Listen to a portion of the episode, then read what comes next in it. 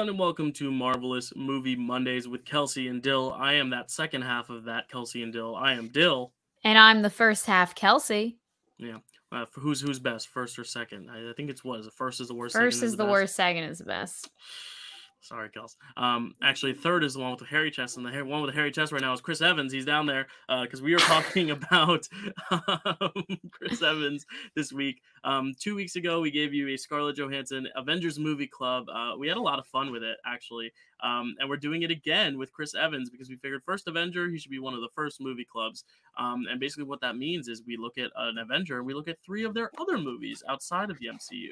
Uh, yes. So this week we are talking about uh, not another teen movie, Snowpiercer, and Knives Out. Couldn't be more different. Um, if you see us in the same clothes, it's because this is a pre-taped episode because Kelsey is roaming the the Irish hills of Ireland right now. Um, Kelsey, how are you having a good time in Ireland right now? And you know what? I hope I'm having a blast in Ireland right now. I'm I hope, so I'm I'm throwing back some pints, if you will, in mm-hmm. a pub. Singing and... a nice sea shanty. Um, yeah. yeah. Um, so Kelsey's in Ireland, but we taped this well ahead of time because we want her to enjoy her vacation and not be uh, trying to stream in and record a podcast in her hotel room while I am uh, probably at least 12 hours back time difference. I don't know what the time difference is. Um, I think it's, I think they're six hours ahead like Ireland, okay, so, the UK area is six hours ahead. Oh, so it's not too bad. So like I could I could do like midnight and you could be at six a.m. time, waking up at six a.m. to a podcast would be great. yeah, um, no, I was not doing that on my vacation.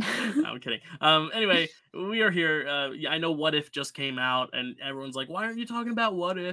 Because Kelsey's on vacation and she won't be able to watch What If. She will get back. She will land. She will watch What If, and we will cover the first two episodes of What If on next week's uh, podcast, which I believe, uh, if I'm uh, if I'm correct in reading, are, are the Captain Carter um, and the uh, T'Challa as Star Lord episodes. I think those are the two first episodes. Is uh, Captain Carter and then uh, T'Challa as Star Lord, but I'm not 100% sure if that's correct. But if those are the right episodes, and we'll be covering those next week. Um, Great. Kelsey, what is the Marvel news you wanted to bring to the table today for uh, this podcast? Oh, so I was just reading this um, BuzzFeed article. Maybe I can see when it was posted. I don't know when it was posted, but they were breaking down all these uh, scenes that almost happened. They almost took place in the MCU. And I just wanted to, as much as I would love to talk about all of them, mm-hmm. um, one of them really caught my attention just because it happened in i'm sorry i'm just pulling up the date oh this was this article was published on july 24th uh 2021 okay. so pretty recent um one of them caught my attention just because it has to do with the latest MCU film, which was Black Widow. And it has to do with that end credit scene we got with Florence Pugh and uh. Julia Louis Dreyfus. So if you haven't seen Black Widow and you haven't seen the post credit scene, I'm so sorry those two people are in it. Um, I'm assuming if you're listening to this podcast, you are up to date with all things mm-hmm. Marvel. Mm-hmm. So, but as we all know, the first thing that we saw um, Yelena do in that scene was um she did the iconic whistle to the grave and all fans everywhere waited patiently for a whistle back but instead we got um, valentina's character there um, and you know Cate Shortland did talk a whistle back was in the talks while writing this scene and and coming up with this moment and Cate Shortland did confirm that she did talk about having a whistle back in that moment uh, which i thought was rather interesting because that would have changed you know, the game, I feel like for Scarlett, for Black Widow, just to have that tiny little uh, oh, addition so in the it scene. It was going to be a whistle and then it was going to cut to black? No, no, it was going to cut. She was going to have the whistle back. But was it going to be Valentina whistling back or, or Black Widow? I mean, I'm assuming it was gonna be Natasha whistling oh, okay. back so because Natasha who else? Who else oh, would know how to do the whistle back other than Natasha? So it's interesting that even with just that split second decision to like not keep it in, that like changes the perspective of the future of the MCU and and uh, Natasha's character and and all that for fans. So, but yeah, it surely was in yeah. consideration, dare I yeah. say, which is um, nice because you know We all wanted to be hopeful in that moment. yeah. Um, but then that opens up a whole nother door. Uh, but uh, you know, with Loki and with everything happening, you know, there that door may still be open. Um, no one ever truly dies in the MCU, right? Um, Unless you're we were- Tony Stark, I feel like you're really Right. dead. I think you're really dead, Tony. Um, I'm sorry to say, and and no, I, I won't go there. I won't go there with Quicksilver because we did kind of get a little bit of. Oh, let's not even talk about Quicksilver. I cannot talk Um, yeah, about that anymore. Um, now that Agents of Shield is done and out of canon, Phil Coulson's still dead, so there's that. Um, sorry, I'm just trying my best. Wait, um, did they just like do their last season ever? I didn't even know there was no, so I just, I just, I, I, I thought it was not canon anymore, so I, I figured oh, it might still be going on. I don't know. I don't watch. there was show. Um, actually there was actually mention of uh agents of, shield in that article where they were going to Oh. explain why um that none of them were affected by Thanos' snap in Infinity Mm. War because they're on a different timeline. So maybe oh. Agents of Shield is canon, it's just on not the sacred timeline. Right. Um, I wish I watched it, but it's just at this point it's a time commitment for something that's supposedly not canon. Um, it's just there's other things to watch, and and I I'd feel watch every... Agent Carter though. Oh, was it good? No, no, I said I would. Oh yeah, I would too. Maybe we'll do that sometime. Just uh, because, if you know, have time. ha- Hayley Um, Atwell. I don't have any news this week just because it is also pre-taped. So anything that will be newsworthy uh, is going to be like three weeks old by the time you're getting it. That that was a very nice newsworthy piece because that could be timeless. Whereas mine Thank is just kind of like you know whatever. Um, uh, it was a, a casting thing for Hawkeye, but I feel like everyone knows at this point Vincent D'Onofrio might be coming back as Kingpin, who was in Oh, right, Daredevil, yeah. But, but that's even old news at the time we're recording it. So I, you know. That might happen, but I don't want to speculate any more on that. Let's talk about Chris Evans himself right here, down Let's do smiling in the bottom of this video. If you're if you're on audio, go check out the video and look at Chris's smiling face. Um, so we are talking about uh 2001's Not Another Teen movie directed by Joel Gallen, uh 2013 Snowpiercer directed by Bong Joon-ho, multiple Oscar winner Bong Joon-ho, uh, and Mhm. 2019's Knives Out directed by Rian Johnson, who I don't believe is an Oscar winner, but might be someday because he's great. Um, so let's start with Not Another Teen movie. We wanted to kind of make this movie club like their most critically acclaimed films, but also like what was one of their big breakouts? We talked about Lost in Translation with Scarlett, which was both a breakout and a critical acclaimed hit. Um, this is a movie that I think was more of a breakout for Chris Evans than it was a critically acclaimed hit. Uh, but we're gonna talk about it anyway because it's it's pretty fun. So not another teen movie, uh, directed by Joel Gallen, uh, written by so many people, um, starring so many people, familiar people. Uh, Mhm. Kelsey, give us the lowdown on not another teen movie. All right. In a movie parody of all the cliches and tropes of classic teen movies, Chris Evan plays Jake Weiler, a football quarterback who is dared by his friends to make the outcast of the school the prom queen. Yeah, so it, it's a very formulaic, very stereotypical teen movie, but Yes. it knows that and it says that Yeah. going in. it's um, self aware for sure. Yes. Have you seen this movie before, or was this? I've time? never seen this movie before. This is my first time seeing it. I have. I have not either. Um, and I will admit, and you and you don't have to. You don't Um, have to. it's one of those movies that, like, I feel like if I saw this in middle school, I'd probably really love. but yeah. um, now it's a little less um, uh, with the times, I'd say. Yeah. Um, very dated. but but like there were moments that made me laugh, and I think Chris Evans is very good in it. Uh, He's actually really good in it. Yes, um, I will we- say his performance was the saving grace of this movie. And it's Um, really not. I feel like I'm making it seem like this is like a terrible movie. It's really No. not. I did write that it's not a great movie, but you know, for a debut, like Chris Evans could have done like way worse. Mhm, Um, it's Yeah. just very dated and it's very like 2000s y humor. mhm. And I feel like even if you watch a comedy, I feel like I mean you recently watched Bridesmaids and that was only 2011. And I feel like you Yeah. watched a comedy from 2011 and it's dated already, you know? Yeah, So somewhat. You just mean, kind of have to it, but yeah. Yeah, yeah, no, it's still I mean very funny, you know, comedic women in that I movie. mean, so Melissa McCarthy shitting in a sink. Does that ever? I mean made? that's timeless humor right there, Right, really. exactly. um but Um, you really have to strap yourself in and get into the mindset if you're if you like movies like the scary movie movies where they're you know making fun of all the scary movie tropes and, and things like that if you're into movies like that um you'd like this one hmm I think you know. I, I saw. or like, what's that ep- other movie called movie. movie epic themed, like, movie epic so movie, movie- disaster movie. Those ones. movie Like, 43 maybe I don't know. I haven't seen that one. That one has really. i haven't seen reviews, that one either but it, um, it's very reminiscent of yeah. this But like epic movie, it felt like, oh, we're gonna do this scene now, and then this scene now, and then this scene now. Whereas this one at least kind of has a story, and then like the homages to other movies are kind of filtered in there, rather than it just being, all right, now we're gonna do the ten things I hate about you scene. Now we're gonna do the American Pie scene. Now we're gonna do the uh, Ferris Bueller's Day Off scene. Instead, Yeah. it's like we're gonna do this, and oh, this is a good time to put in a reference and this is a good time to weave this in so i think the actual use of the other movies and the homages is more cleverly done here than in some of the other parodies which i Sure. appreciated um it's just the humor itself as you said is is very dated i mean Yeah. there's there's i mean there's a full character and i'm, I'm gonna add him because uh you know i'm a huge movie trivia schmoedown fan but Samm Levine who is a manager in the schmoedown now Yep. um, yep. Yep. Yep. He is one of my favorite people to watch. He's a movie trivia champion. He retired, became a manager uh, in the Schmoedown. I'm a huge fan of his. I'm a huge Schmoedown fan, but this character is one of the most offensive characters in the history of film. He's a young kid who thinks he's Asian. like it is so bad um that i mean and nothing on him like he he got the script he got the job he got a lot of money for it and he was very young so good for him for getting a role this young and making the money and like making a name for himself but I mean, Yep. that role in particular just felt the most dated to me. I was like, wow. You know, yeah, for sure. And then even the like the other two characters who mock him because they're like they think he's he thinks he's Asian. That's whack. And then they're clearly like trying to be Be like black, yeah. ethnic and I'm like, ugh, this just Yeah. hurts. Watching Um, this a- just hurts. And, and then the other moment I hate is the bring it on moment where the the white girls all steal the black girls' uh, choreography. Yep, yep, Um, yep, and- yep. And, it's very clear, but yeah, the, the language, it's it's a lot.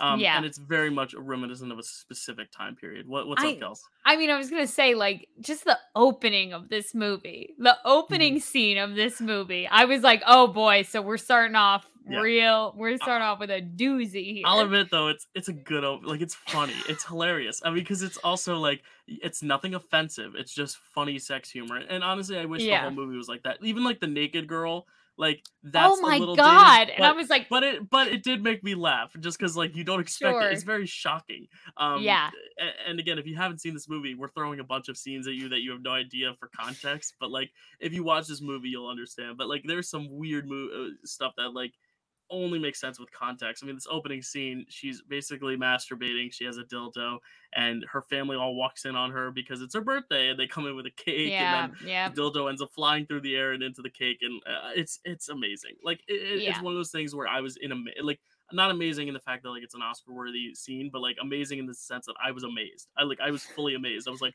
how what huh? like no, yeah. um and we got to talk about it also. Chyler Leigh from um Grey's Anatomy, Grey's Anatomy. We're big Yep. fans. Uh, it's Lexi Lexi Gray, Gray, herself. Um, yeah, again, like uh, the performances aren't terrible either. Like, like I think she's good, and I think Yeah. he's he's very good, Chris. Um, but let's talk about Chris Evans in this. Like, um, he he does this feel very Captain America because at times I'm like absolutely not, but there are some scenes where I was like.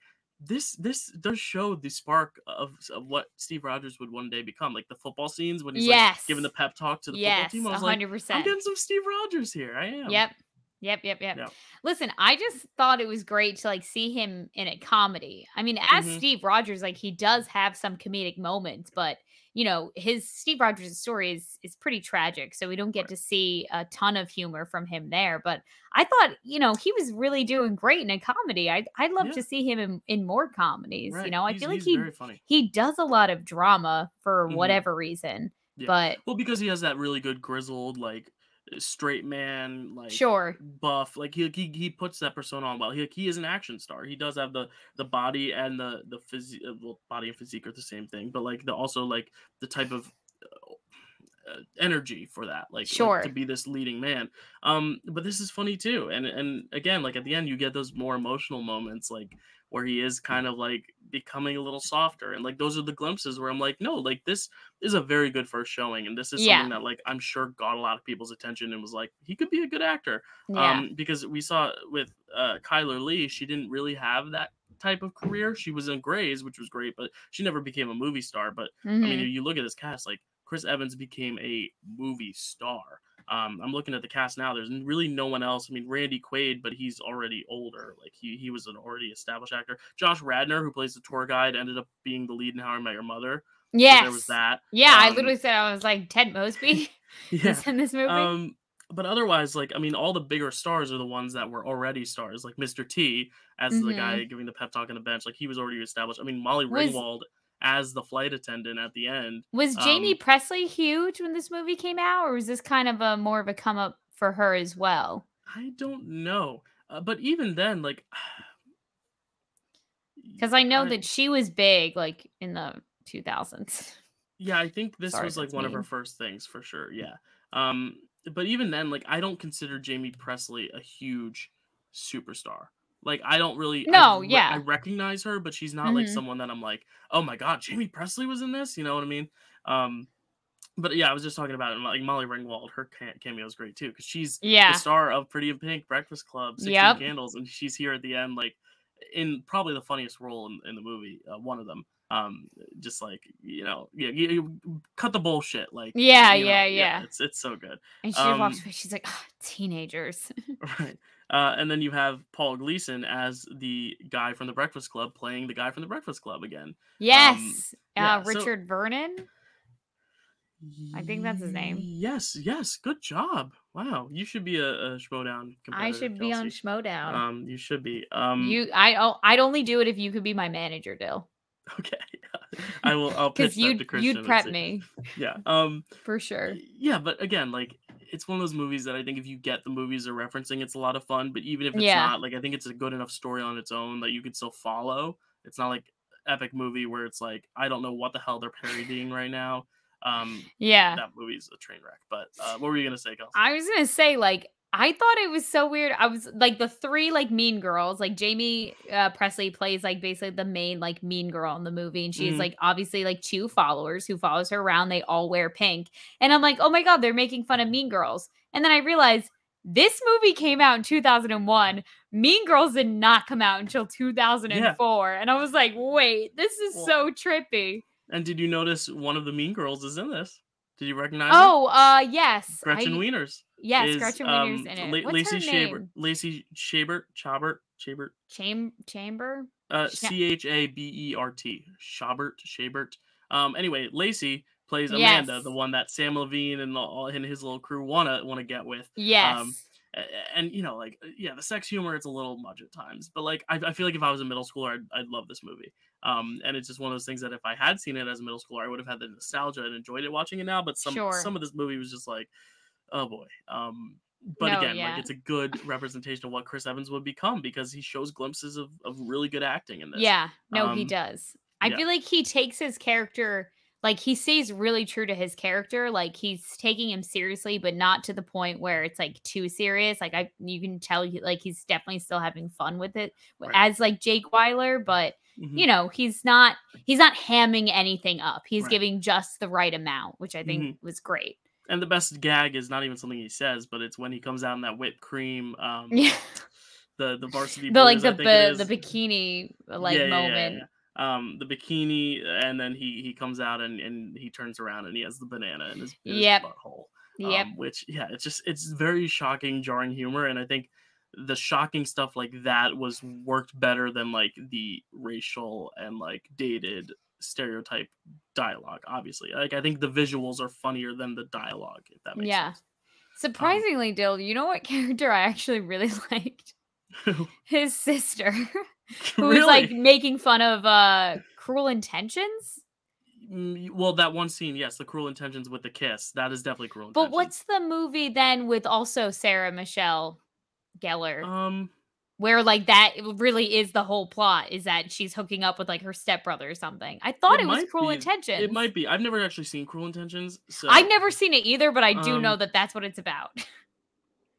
then then that's it. Yeah, I don't know. Um, but but that scene where she makes out with the girl is definitely from Cruel Intentions because Oh, every the- young boy The every old young boy- lady. Every young boy has seen that scene. So like I definitely can tell you that is from Cruel Intentions because I've seen that scene probably too many times as a child. And this was a hilarious parody with the old lady who's never been kissed. I've never been kissed. Like, oh my god, it's th- this gross, wet, slobbery kiss. Like that kind of stuff. Like I'm saying, the visual gags are hilarious. Yeah. movie. Um, and and that that that left my jaw just on the floor. I was I was appalled. Um, in a good way. Like it was a funny um appalled.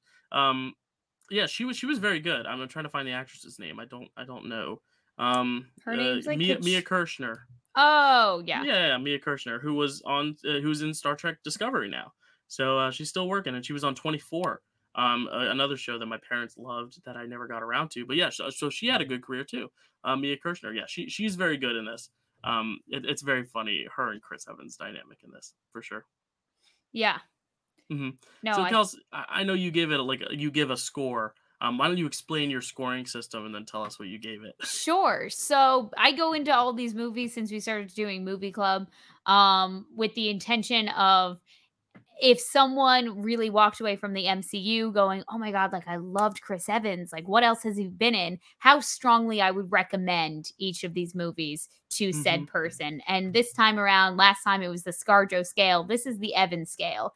I was trying to think of something kitschy that went along with Chris Evans's name. I couldn't really think of like an E. Like I was like the Evans o meter. Like I I was going through a bunch of things. I couldn't really Not really. no. I don't know. I, oh, maybe like the Evans evaluator. I think I I thought of at some point. I just went with the Evans scale just because I liked it. Um, and simple. And this one I gave a four point five. okay.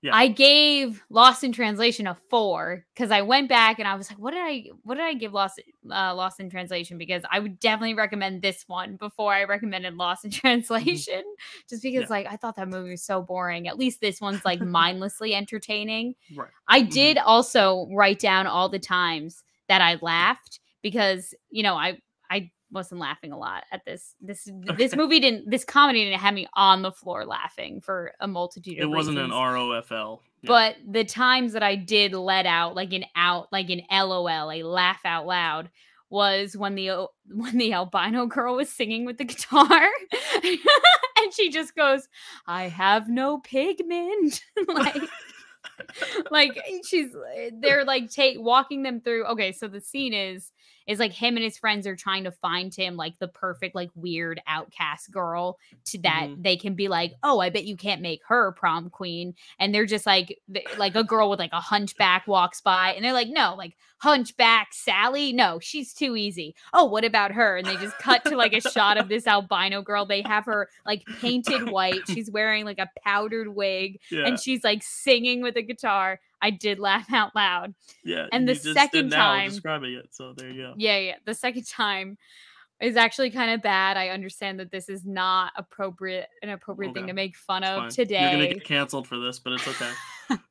get it. Get ready, people in the comments. Just get ready to cancel. Cancel Kilpatrick. yeah, get Ke- Kelsey Kilpatrick is over party. It's ready uh, to go. I'm actually the president of that club. Um, it's the cheerleader, um, like the tryout scene, the Oh, yeah. cheerleader with Oh, Tourette's. Okay. Yeah. Oh yeah.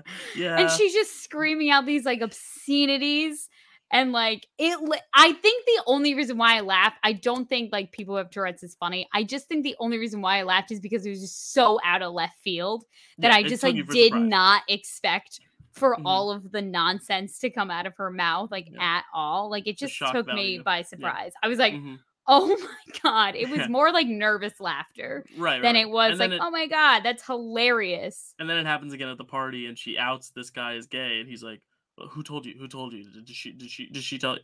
Yeah. oh um, my god i totally missed that moment but yeah, then it well, happens it's in the montage with all the other party stuff. Like there's that one scene where it Oh, kind of just goes through the hallway, and you hear every little person's conversation. He Oh, walks up to her with a drink, and she like spats out something with her Tourette's about like like he's like a, a gay, and then she uses the f word, the offensive f word, and something, and, and then he kind of like looks around. He's like, "Who told you? Did, did did my sister tell you all this stuff?" So um, Oh, okay. yeah, that was that was funny. Um, it's the guy with the turtleneck. So Oh, um, okay. uh, yeah, there's some shock humor. So those are the only two laugh out loud moments for you. yeah yeah I, I'd have to say, I think I think one of them was definitely the Chris Evans banana. I just, I, it just, it took me by surprise. Um, that but- was but, like, more a- of like a moment where i just said oh my god like Yeah, out yeah, yeah, yeah. you know yeah, it was probably the same thing too. Yeah, but I, I got to go back now and watch it again and, and take keep track. Um, this this seems like a very good movie to like have all you watch with like a bunch of friends, but with the disclaimer of like, ooh, that's offensive, so you can like cheer for it and boo uh, at some of it at the same Yeah. time. Like like you can laugh at the good parts and boo at the bad parts. But um, it is still. I'm hesitant to say it's a recommendation from me, but um, if if you're if you're intrigued by this and you want to see Chris Evans give like a very interesting, promising performance, endearing I, I think, performance uh, yeah, for sure. I, I, I think I do recommend it for that. So yeah, I, I'm about the same uh, uh, on your scale as you are. But let's transition now. Let's let's take the train um, to another film, to Mhm. Snowpiercer. For, and I know this is your first time because I've been trying to get you to watch this movie for a while. Yes. Um, so I want to get your your synopsis and your thoughts first. But again, uh, 2013, directed by Bong Joon Ho, who of course went on to sweep the Oscars a few years ago, winning Best Director, Picture, and Screenplay, and foreign film for Parasite. So he's a four-time Oscar winner. This was one of his first uh, English language films that he made, um, and definitely put him on the map here in America. So, Kels, tell us about Snowpiercer. All right. After trying to chemically reverse global warming, humanity is forced to survive Earth's snowy landscape in an in an on-moving train where they are divided by socioeconomic status. Yeah. Uh, what do you think, Kels? Oh my god, Dyl. What a film. Oh, what a okay. film. I can't believe this one isn't talked about more. I can't Mhm. believe that it didn't get like any acclaim, like the status like it like I feel like no no one like talks about this movie. Yeah, And- this happens a lot with with foreign directors where like they'll make a really good movie uh, that doesn't get much acclaim. They'll make an American movie that now people are like, "Oh, this is a foreign film director who's did an American film. Like like this is pretty good." And then Mhm. his next movie ends up being a hit, and that's kind of what happened with him. He made this Mm. and Okja. Okja's on Netflix. So he made these two movies that like made a good statement, but then like it was Parasite that really made him a, a monumental uh, name in, in film. And I think now because Parasite was so successful, people are now going back to discover this. Uh, but Kelsey, please tell us. I mean, I I just wrote down. I was like, this is such a complicated movie because one minute I'm concerned, the next minute I'm sad, the next minute I'm scared, and then the next minute I'm laughing. Like it just has like so many different elements to it. Like Mhm. obviously, like I feel like it it's a shame because, you know, I feel like based off like the trailer, like you kind of just see this like, you know, dystopian action uh you know stereotypical movie almost where it's just like oh this is what humanity has to do for survival it has like as you said like kind of like a, really an uh, an action star as the lead you know Mhm. chris evans was just coming off doing captain america the first avenger you know Right. right before this and i just feel like it just didn't get the attention that it deserves because Mhm. it's just so much more than that like it's it, it the inclusion of like comedy just like all of the different like very complex characters like i Yeah. just think it was just such a well written Mhm. concept and um you really do like fall in love with each and every one of this one of the characters you know Mhm. Yeah, and it's also just a jungle gym of fun set pieces. Like it Mhm. really is, because with every train car, there's something else, like something's new. yes and they the set really, design is They awesome really dive into it. I'll be honest, the actual visuals of the train on the tracks from the outside look kind of like eh, subpar dated Sure. effects, but Yeah. inside, like that greenhouse and then the aquarium, the Mhm. schoolhouse, like every it's it's it, it's like a chocolate factory. It's like Willy Wonka and the Chocolate Factory. Every Mhm. room you go in, it just it's something new and amazing. Like, and, Bong Joon Ho is so famous for like these social commentaries, Mhm. but not just making it social commentary of the movie. Instead, it's an action movie where you, then you can funnel in the social commentaries. And I think it's just brilliant how he does that. Like this different the classes and and how this first part of the movie set here, and then it gets into this other part of the movie, and then there's that ending where it kind of like turns everything upside down and kind of reevaluates and reassesses it to then have this really really chilling no pun intended conclusion. Yeah. Um because the end is is it's one of those endings where i'm like wow. And then i'm like whoa. And and you know and it's it's a little bit not too subtle with the messaging at the end. Um just the fact that like you know things are healing again life is now reborn and rebirth and all this stuff but sure um, I, I do think it, it's a really, really great social commentary through and through. Um, and the performances are great, like you said. Like everyone, you you either love or hate every single character. Mhm. Um, I we'll get to Chris Evans in a sec, but but another uh, Marvel star we have to talk about, the ancient one, Tilda Swinton as Minister Minister Mason. Um, what? which one was she She was like the the one who was like the spokesperson for for um Wilford Wilford. The lady with the Yeah. glasses? That was Tilda Swinton? Mm-hmm. Hold Right? on. She's a, Hold she's a the- chameleon. She's a chameleon. she Hold just the phone. wow. I just blew Kelsey's mind quicker than, than I that had last explosion. no idea. um, Maybe uh, it was. Tilda Swinton says that her character is a mix of Margaret Thatcher, the colonial Gaddafi, Adolf Hitler, and Silvio Berlusconi. So um, that's a, quite the uh, Mount Rushmore of terrible uh, people to model a character after. But hey, Oh my yep. god. Mm-hmm. Isn't that awesome? Uh, she's. She- I think she's great in this. I mean, she's one of the people that you don't love, um, but I think she she does the role so well. I do don't recognize her at all. yeah, show a picture to the screen for people. Like, yep, there she is. yep, that's the ancient one. I know, total total chameleon, um, in that role. Uh, but anyway, what do you think of her, Kels? She was awesome. I mean, she Yeah. was like a character you just love to hate. Mhm. because she's just so infuriating like she just she loves the fact that like oh this guy this poor man threw his shoe at the lady for taking his son and now his punishment is that he has to hold out his arm in the yeah. freezing cold to the Mhm. point where it you know it just becomes hard as a rock and then they like axe it off of his body and she's just That- eating it mm. up she's loving it and it's just like oh my god this lady sucks and then she moment- finally yeah that moment my dad when we watched it for the first time last it was during the pandemic last year um he was just uh, amazed because he always loves movies that just like shock him like do something totally different that he's never seen before. And he said that moment where they just cut the arm off where they essentially just freeze it so much that they can just tip it off like that yeah. that scene is just yeah yeah like it really is. It's one of those it's very visceral uh, um gut wrenching scene. And I think Mhm. that's the nice thing about Bong Joon Ho is that like he is making the film, he is making a Korean film, but with U.S. distribution. So you still have like the Korean like uh, nature of being able to go bold with those choices that like a normal Hollywood films sometimes don't take those risks, but then getting the distribution to then uh, you know show it to us in America Yeah. and, and say like this is my cinema um and, and yeah I, I just think it's it's a very very polarizing again no pun intended scene um so Yeah. that was a Yeah, yeah, yeah um now let's talk about chris evans though because chris evans really does show so much good acting in this. Mhm. Yeah. Mhm. I, I Yeah. just, yeah I mean, right off the bat, I wrote down like Chris is really good at making his characters like really likable. And I Mhm. don't know if that's just like a bias for me because like I do know Chris Evans as most people probably do best as Steve Rogers, the arguably the most likable character in cinema, depending on whether or not you're Yeah. Team Cap or Team Iron Man. Yeah, Um, well still even even then he's a very likable, charismatic dude, and I think Chris Evans just is like himself a very likable and charismatic dude, but he just brings like just a nice like softness to his characters no matter like how hard or evil they are you know there's this part of you that relates to them in some way mm-hmm. and and just enjoy like likes them enough where you want to see you know follow the story with him at the helm and i think he does that really well Yeah.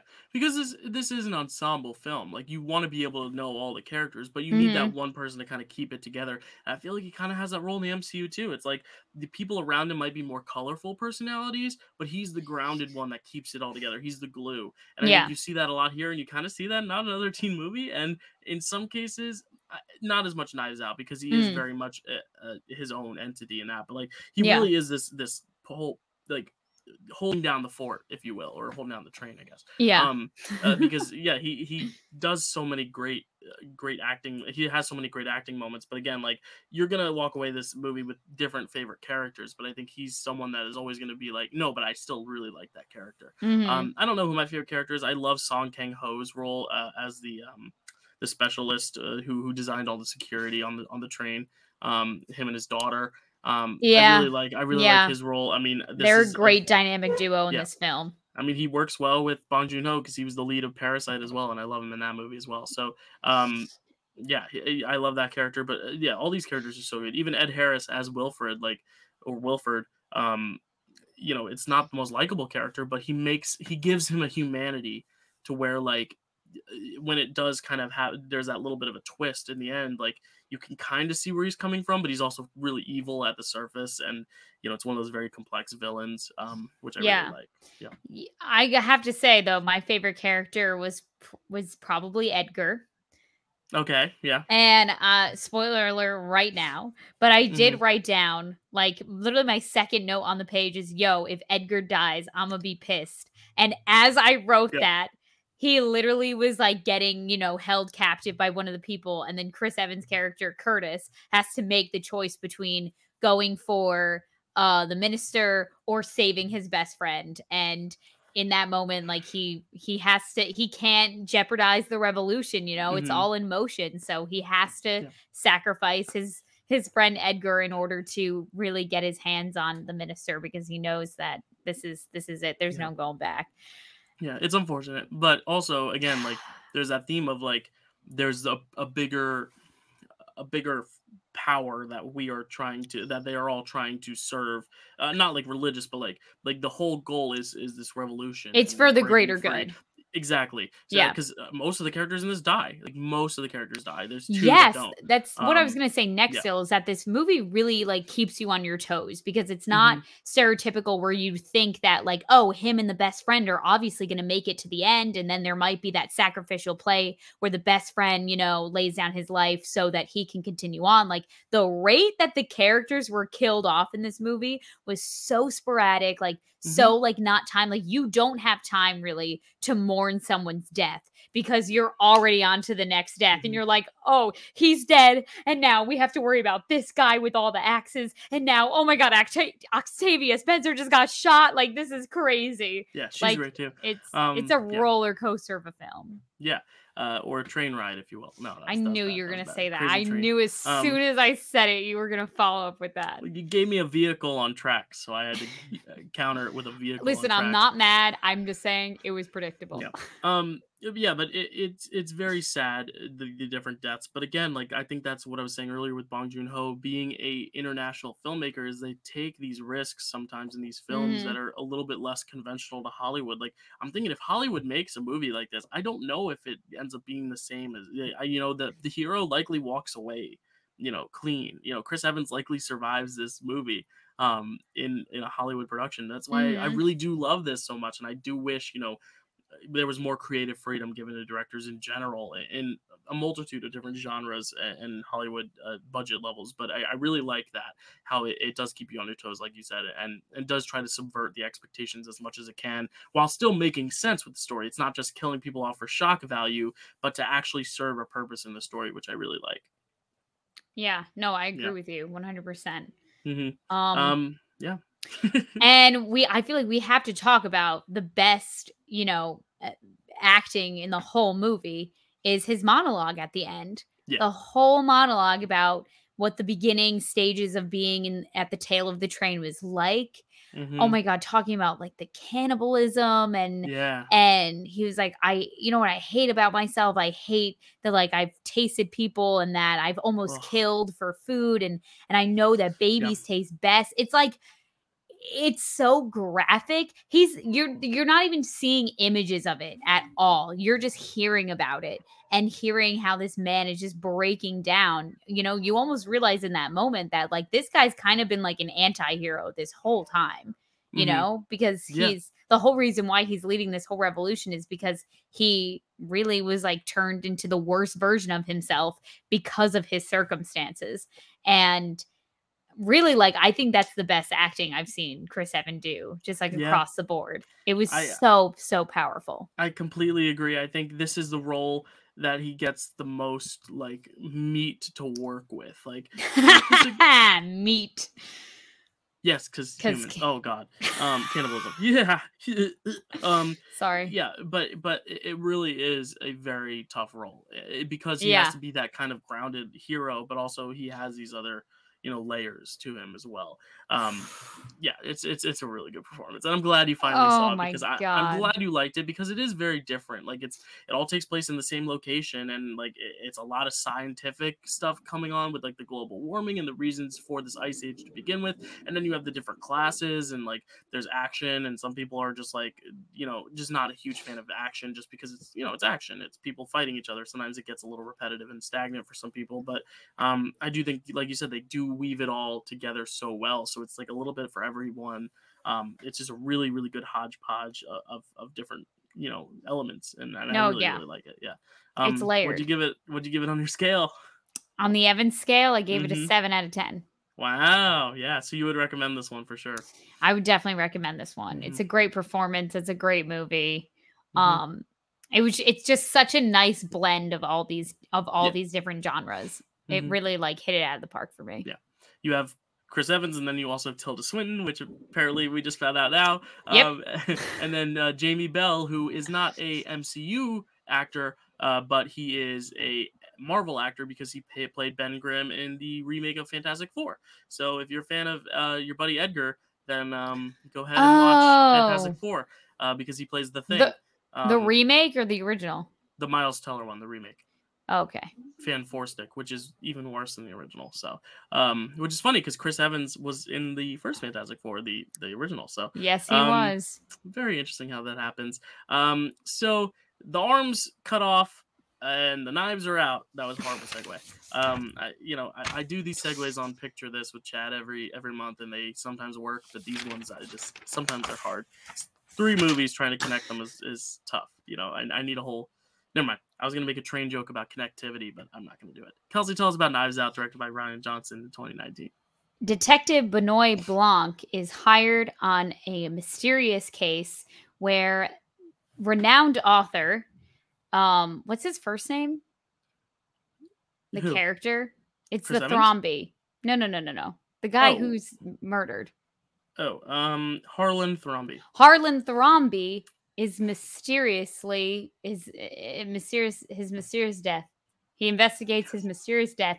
I forgot to write a uh, okay, okay, synopsis okay. for that Gotcha, one, gotcha, gotcha, for this one, but this is my third watch through. It's a classic movie Out, mystery. so- It's a movie It's mystery. I mean, it's a that's all who done really it. need to know. It's a who done it. Um, But the brilliant thing about Knives Out, because we actually saw this together the first time we saw it in theaters, We did. uh, we didn't know much about it. But the brilliant thing it does is it tell you tells you who the killer is within the first twenty or thirty minutes, and then it's all about how the killer tries to cover her tracks. Only for at the end of the film, they tell you that she wasn't the killer after all, and that she was doing the right thing because she was so good at her job, and the killer was someone else. And I think that's what's so amazing is because the first time we watched it, when you see that she's the one who gives him the wrong vial, you know, you think you're like, oh shoot, like th- th- that's the killer. This And is all like, an accidental death. right. And then it's like, oh, now let's see how she gets away with it. This is super interesting. But then at the end, it's like, nope, you were fooled. She was right the whole time. She gave Yeah. him the right stuff. Um, and that's what's really interesting. And that's why I think this is a, such a better movie mystery than so many other movies like this, is because it's not just figuring out who killed, it's seeing who killed and then watching the retracing of the steps and then having your mind blown in the third act. Like it's a perfect use of that three act structure, which I really Yeah. like. Um, I know you like this movie because we saw it together, but what are your thoughts watching this again after a few more viewings? I mean, well, I'll start with it's such a good film. I mean, like Yeah. it really is a good one. And I think we're gonna have to talk about, you know, Chris's role in this film. Mhm. Yeah. so yeah. I so so spoiler, spoiler, alert. alert. Um, Um, he is the bad guy. but he is the murderer. He Mm-hmm. he uh yeah, he's the bad guy, which we don't get to see a lot of like evil Chris Evans. So it was truly, truly delightful I watching think it's this him. this and Scott this. Pilgrim is the only times he's Yeah. the villain. Yeah. Yeah. And he, oh yeah, Scott Pilgrim. What a we might what another like masterpiece. Um, yeah, if we ever want to want to revisit uh, Chris Evans or Is even there any for- other Marvel Brie- actors in that Brie, one? Brie Larson. Um, Boom! That it has to be one of ours for say, Brie I have- Larson's I have a lot club. of movies on the Brie, Brie Larson list for when we eventually get there, but but we can we can talk we can do With, Scott with Pilgrim Scott. Pilgrim has to be one Um, of them. That's my yeah. that's my one request. Okay, okay. Um, but yeah, he's just so delightful in this movie. I mean, I I wrote down that some of his best moments are really not when he's talking. It's really just when he's like sitting around and just reacting to his Mhm. ridiculous family. Yeah. Like the whole will reading scene when he just has like the widest grin on his face the whole time. He's just Mhm. taking it all in because he knows what's about to happen. He knows they're all getting jack shit. And uh and then especially the eat shit scene, the the classic, you know what? You eat shit, eat shit, eat shit. Definitely eat shit. The scene is is uh so good. And you It's know so what? It's really yeah. a star-studded cast and you can tell that these are really really seasoned actors because they're just the energy is just bouncing off Mhm. one another, you know? I was always told you're only as good as as much as your scene partner allows you to be. And they were all just such great scene partners for one each Mhm. other because the cast just like elevates each other like Yeah. throughout the whole film. you have actors who at the time were not even huge actors yet. Like Ana de Armas, uh, the lead in this, she was, um, of course, she wasn't Blade Runner 2049, but she wasn't the lead of that. And like, this Mhm. was kind of her breakout. Um, and then she, of course, she dated Ben Affleck, and now she's going to be Marilyn Monroe in the Marilyn Monroe movie. So like, she's got a big career ahead of her. Um, and Lakeith Stanfield too. Like he wasn't an Oscar nominee when this came out. This was after Get Out, but he had a smaller role in Get Out. He gets in this movie as the uh, other detective, and then he ends up being Judas Judas and the Black Messiah, and he gets an Oscar nomination. So Yep, yep, there are some actors who are still on the up and up, but everyone else pretty much is so seasoned. Like Daniel Craig, I mean Michael Shannon, Jamie Lee Curtis, Don Johnson, Toni Collette. I mean Christopher Plummer himself, late great Christopher Plummer, rest in peace. Um, Oh. who is incredible in this as well. Yeah. Um, and even the kids, uh, Jaeden Martell and Katherine Langford, you know, the younger people in this in this movie, um, are great too. Like it is such Mhm. a good cast over, all around. Um, is is Chris Evans your favorite part of it? Um, because of this such a good cast. Like, who is your favorite? I mean, Toni Collette, she's just like, I feel like she just steals everything she does. Like, Yeah. she really makes the most of like every moment that she's on Mhm. film. I think she's just one of my favorite actors, like, Yeah. just in general. Have you Um, seen Hereditary?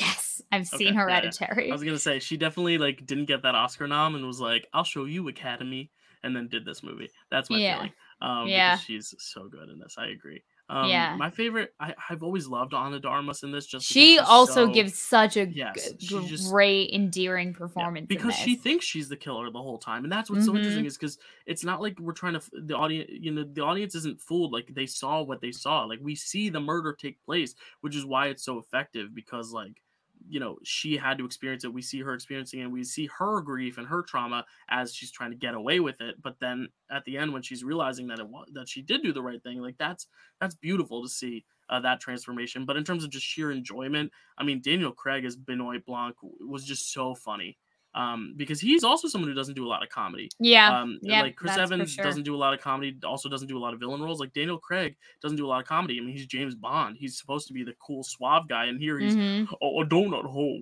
uh, You know, like he Yeah, has this, like, yeah, thick yeah. dr- uh, the southern draw by himself, and it's really, really awesome. It's so much Yeah. fun to watch. Yeah, Um, it's just so fun to see actors go outside their comfort zone. Like obviously Jamie Mhm. Lee Curtis is amazing, but like you know you kind of expect what role she's gonna play, and she plays it great. Um, Christopher Plummer, same thing. It's like you know what you're getting from him, and you know he's gonna give a great performance. Uh, but yeah. Daniel Craig and Chris Evans, in particular, those two just doing something so different from what they usually do, which is Yep. so nice and refreshing Yeah. to see.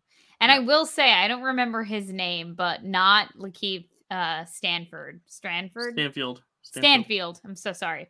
It's The okay. other cop who's with him is very funny as well. Oh, Trooper Wagner. Yeah, because he Okay, like yeah, yeah. geeks out about like knowing someone or something. Yeah. Or he's like, "Oh, I'm a big fan of the books." Like, Right. "Oh my god, this is just like that location in that one book." Like Right, he's right, just like he's I forgot so, about him. Yeah. He's he's very funny like the whole Mhm. time. Yeah, it's a it's a really good movie. I mean, it is the essential like ensemble film. Like every single member shines, and there's no weak Mhm. link. I mean, the weak Mhm. link when I saw it was Jaeden Martell, the kid, only because he has probably the least bit to do. But even then, Yeah. he like he's still good, and he's had a great career. oh my god, what um, does he say when he when they all find out that uh she's getting everything in the will? He has this great one liner. I remember. mean, it's very racist because like he plays like they're all like kind of, you know, they allude in the movie that the whole family are kind of like Trump supporters just because, you know, they're wealthier, so obviously they're Right. going to agree Mhm. with someone more Yeah. conservative. anyway, but you know, they do talk about that kind of administration because the movie was, you know, written while he was Yeah.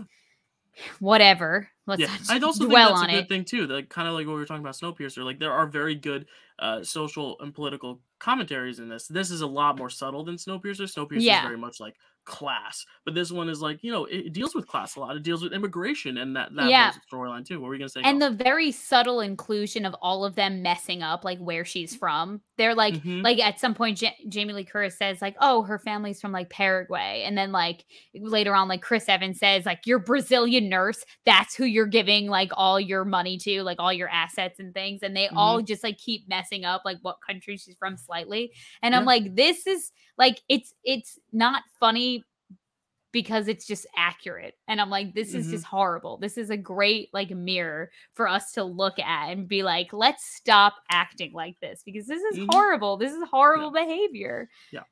uh but Yeah, he so- anyway the, i went on this whole tangent just because good, like the kid has a like a great one liner where he's like like you were like sleeping with my grandpa like you like dirty like something and he like calls her like something like so racist and horrible but i was just like oh my god like coming out of that like little sweet boy's mouth it was just very jarring Yeah.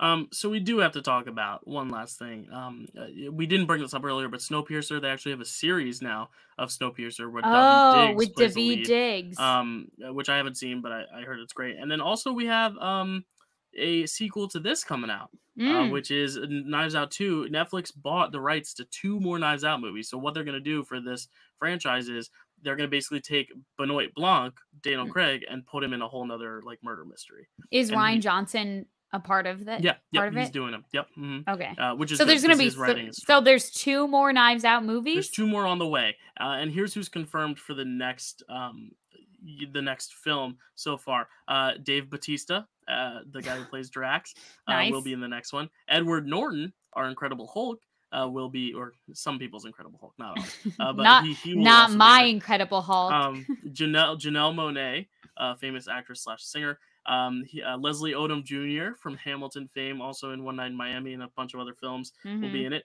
Kate Hudson will be in the film, uh, as well as uh, Madelyn Cline from Outer Banks, which I don't Mhm. watch, so I don't know. Uh, Jessica Henwick from um, Love and Monsters, who is a Pickle Award nominee for Best Kiss. okay Um, and last but not least, uh, there are going to be more announcements, but um, Kathryn Hahn, uh, Agatha All Along, will be in the next Knives Out, along with Daniel Craig. Um, so that is going to be really, really exciting, and I'm Mm. excited for that cast. Um, did I forget anyone? Oh yes, of course I did. Ethan Hawke as well. Um, Oh, who's also wow. a famous actor. So yeah, like so many good actors uh, that are going to be in the next one. I mean, it's going to be sad because this cast was so good, but I have no, I have no doubt it's going to be a fun adventure next. And I love I just love Daniel Craig as the detective, so it'll be fun to see him in another murder mystery because that's what all the old books used to do. They used to have a detective, you know, like Right, Hercule yeah. Poirot, who would go to different you know murders and solve Yep. different crimes, like Sherlock Holmes. So Mhm. um, yeah, I, I'm I cannot wait to see what that is. Um, any more thoughts on Knives Out? well i'll tell you what i gave it on my Yeah, evan scale Mhm. it was a 8 out of out of 10 Really nice. Eight out of Good job. 10.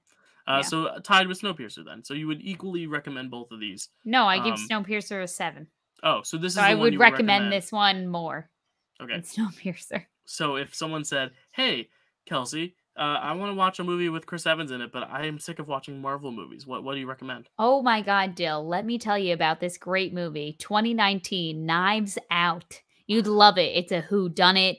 Chris Evans wears a knit sweater, a cable knit sweater in it. Wow. It's fantastic. Great film. last thing to talk about before we move on to uh, plugging our own social media um what you you did text me that you said it was very obvious that chris evans was the killer um when you watched this back a third time. Yeah, i would like to know that process because for me it kind of came out of the out of the blue um, I out of mean, the- of course, blue, for yeah, like every the- for me as well. Like I was also surprised because you know he's the person where it's like no, he's too obvious. He wouldn't be the killer, so you immediately rule him out. You know, with any who done it, Mm-hmm. you're like it's not going to be him because he's too obvious. I'm ruling him out, and it's not Mhm. going to be her. he's the because, douche, like- douchebag yeah Yeah, because he's, you know, they talk about him like being like the black sheep of the family. Like he doesn't have a job. He really like relies on his grandpa's wealth uh, mainly to survive and and to Mhm. hold you know hold his status he he drives a nice car he didn't even bother going to the funeral you know it's just all these little moments i mean if you just like piece if you watch this movie and then you watch it a second time everything that you learn at the end you're obviously going to apply to the beginning Gotcha. so we know that he skips out on the funeral. So obviously, like he's up to some hinky business. Only the help calls him Hugh, and she says to um Marta as she's you know almost dying. Um, Mhm. Franny, I think her name is that. Yeah. The one of the maids is she says Hugh did this, and everyone mistakes it as her telling Marta you did this. Right. Um, It's also and the old grandmother with the window. yes, and she says Yeah. Oh, ransom back ransom." again so Yeah, t- yeah. so soon.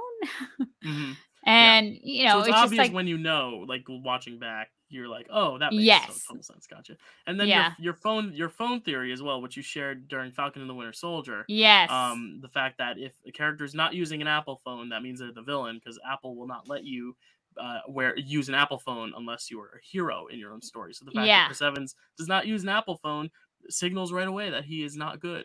Um, and people applied that to the end credit scene of Black Widow because Valentina ah. does hand Yelena an iPad. She is using an Apple product.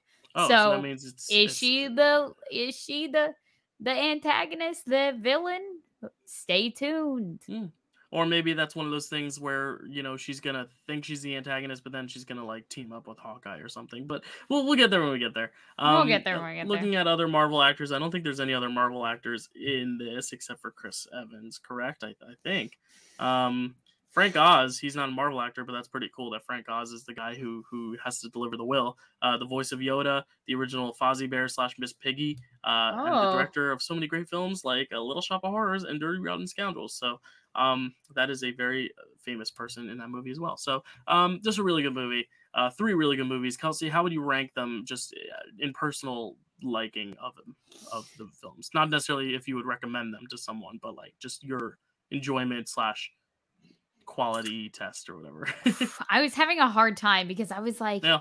I was like, I finished watching Snowpiercer and I was like, did I like that better than Knives Out? Like, is that possible? Right, right. I I don't know. They're both so good. I think I would put them neck and neck, Snowpiercer and Knives Out, and then like underneath them, definitely like Not another uh, movie. not another teen movie. yeah, the, not another teen movie is my third. I would honestly put Knives Out at one only because I think it's more rewatchable and enjoy. Like uh, it's easier to watch over and over. Like I find more enjoyment out of it. Like Snowpiercer is a heavy watch. It's a commitment. Yeah, like- yeah. in, in quality, I probably think Snowpiercer is probably like the better made movie, but like Knives Out, Mhm. it is very well made. You know, the, the sets are But- great, the characters are written so well. Like, Then I again, really once think it's yeah, once it once you find out who done it, it's it doesn't become that much fun of a watch anymore. I feel. true. I mean, maybe it does because you know it. I mean, it's like one of those things like the Sixth Yeah. Sense, where like if you know the ending, is it as Right. good throughout? Um, is- like if you know Darth Vader is Luke's father, is it still good? You know, um, which it is. um, but that hey, I told you not to spoil Star Wars Oh, for me. Damn it! I, I meant Zurg is Buzz's father. I don't know what you heard. Okay. Yeah. Thank you. Um, yeah. Anyway, that concludes our Chris Evans movie club. It was so much fun talking about not another teen movie, uh, Snowpiercer, and Knives Out. Kelsey, where can they find you? You can find me on Instagram at Kelsey A Kilpatrick. You can find me on TikTok. Tick there, I did You it again. me at TikTok. Oh yeah. my god, that is so embarrassing. You can find me on TikTok, Koz13. And then you can also subscribe to my YouTube channel at Koz Productions. I don't know if it's already out or when it's coming out, but if Um, you, are still on vacation right now, so I if don't you think it's out are interested at all in seeing what my journey to Ireland was like, I'm dropping a video on my YouTube channel ab- all about that. What I, was gonna say- brought, what I packed, how I got there, what it was like. It's all there. uh, this video will be posted on the 16th, so I don't think you're home yet. Okay. Well, are you? I, don't wasn't I- I don't want to tell everyone when you're coming home because I don't. No, I'm. like, No, yeah. I'm not home yet. Um, but anyway, he's probably not going to make it. Hope you're having fun in Ireland. Um, hope hope Thank you, you. yeah you could bring uh, bring uh, some of that Irish charm to the next podcast and let us know how it is for our news next week. I'll, I'll give you an update on the Scarlett Johansson stuff um, because it's been a few weeks since we talked about it. Since we're pre-taping this, there's probably been a ton of news that's come out. Uh, the, I'll talk about the lawsuit, and then you can give us a little bit of a lowdown on how Ireland was a little bit. Um, and we'll make that the I news will. next week while we talk about the first two episodes of What If. So stay tuned. It's gonna be a lot of fun. See you guys next time.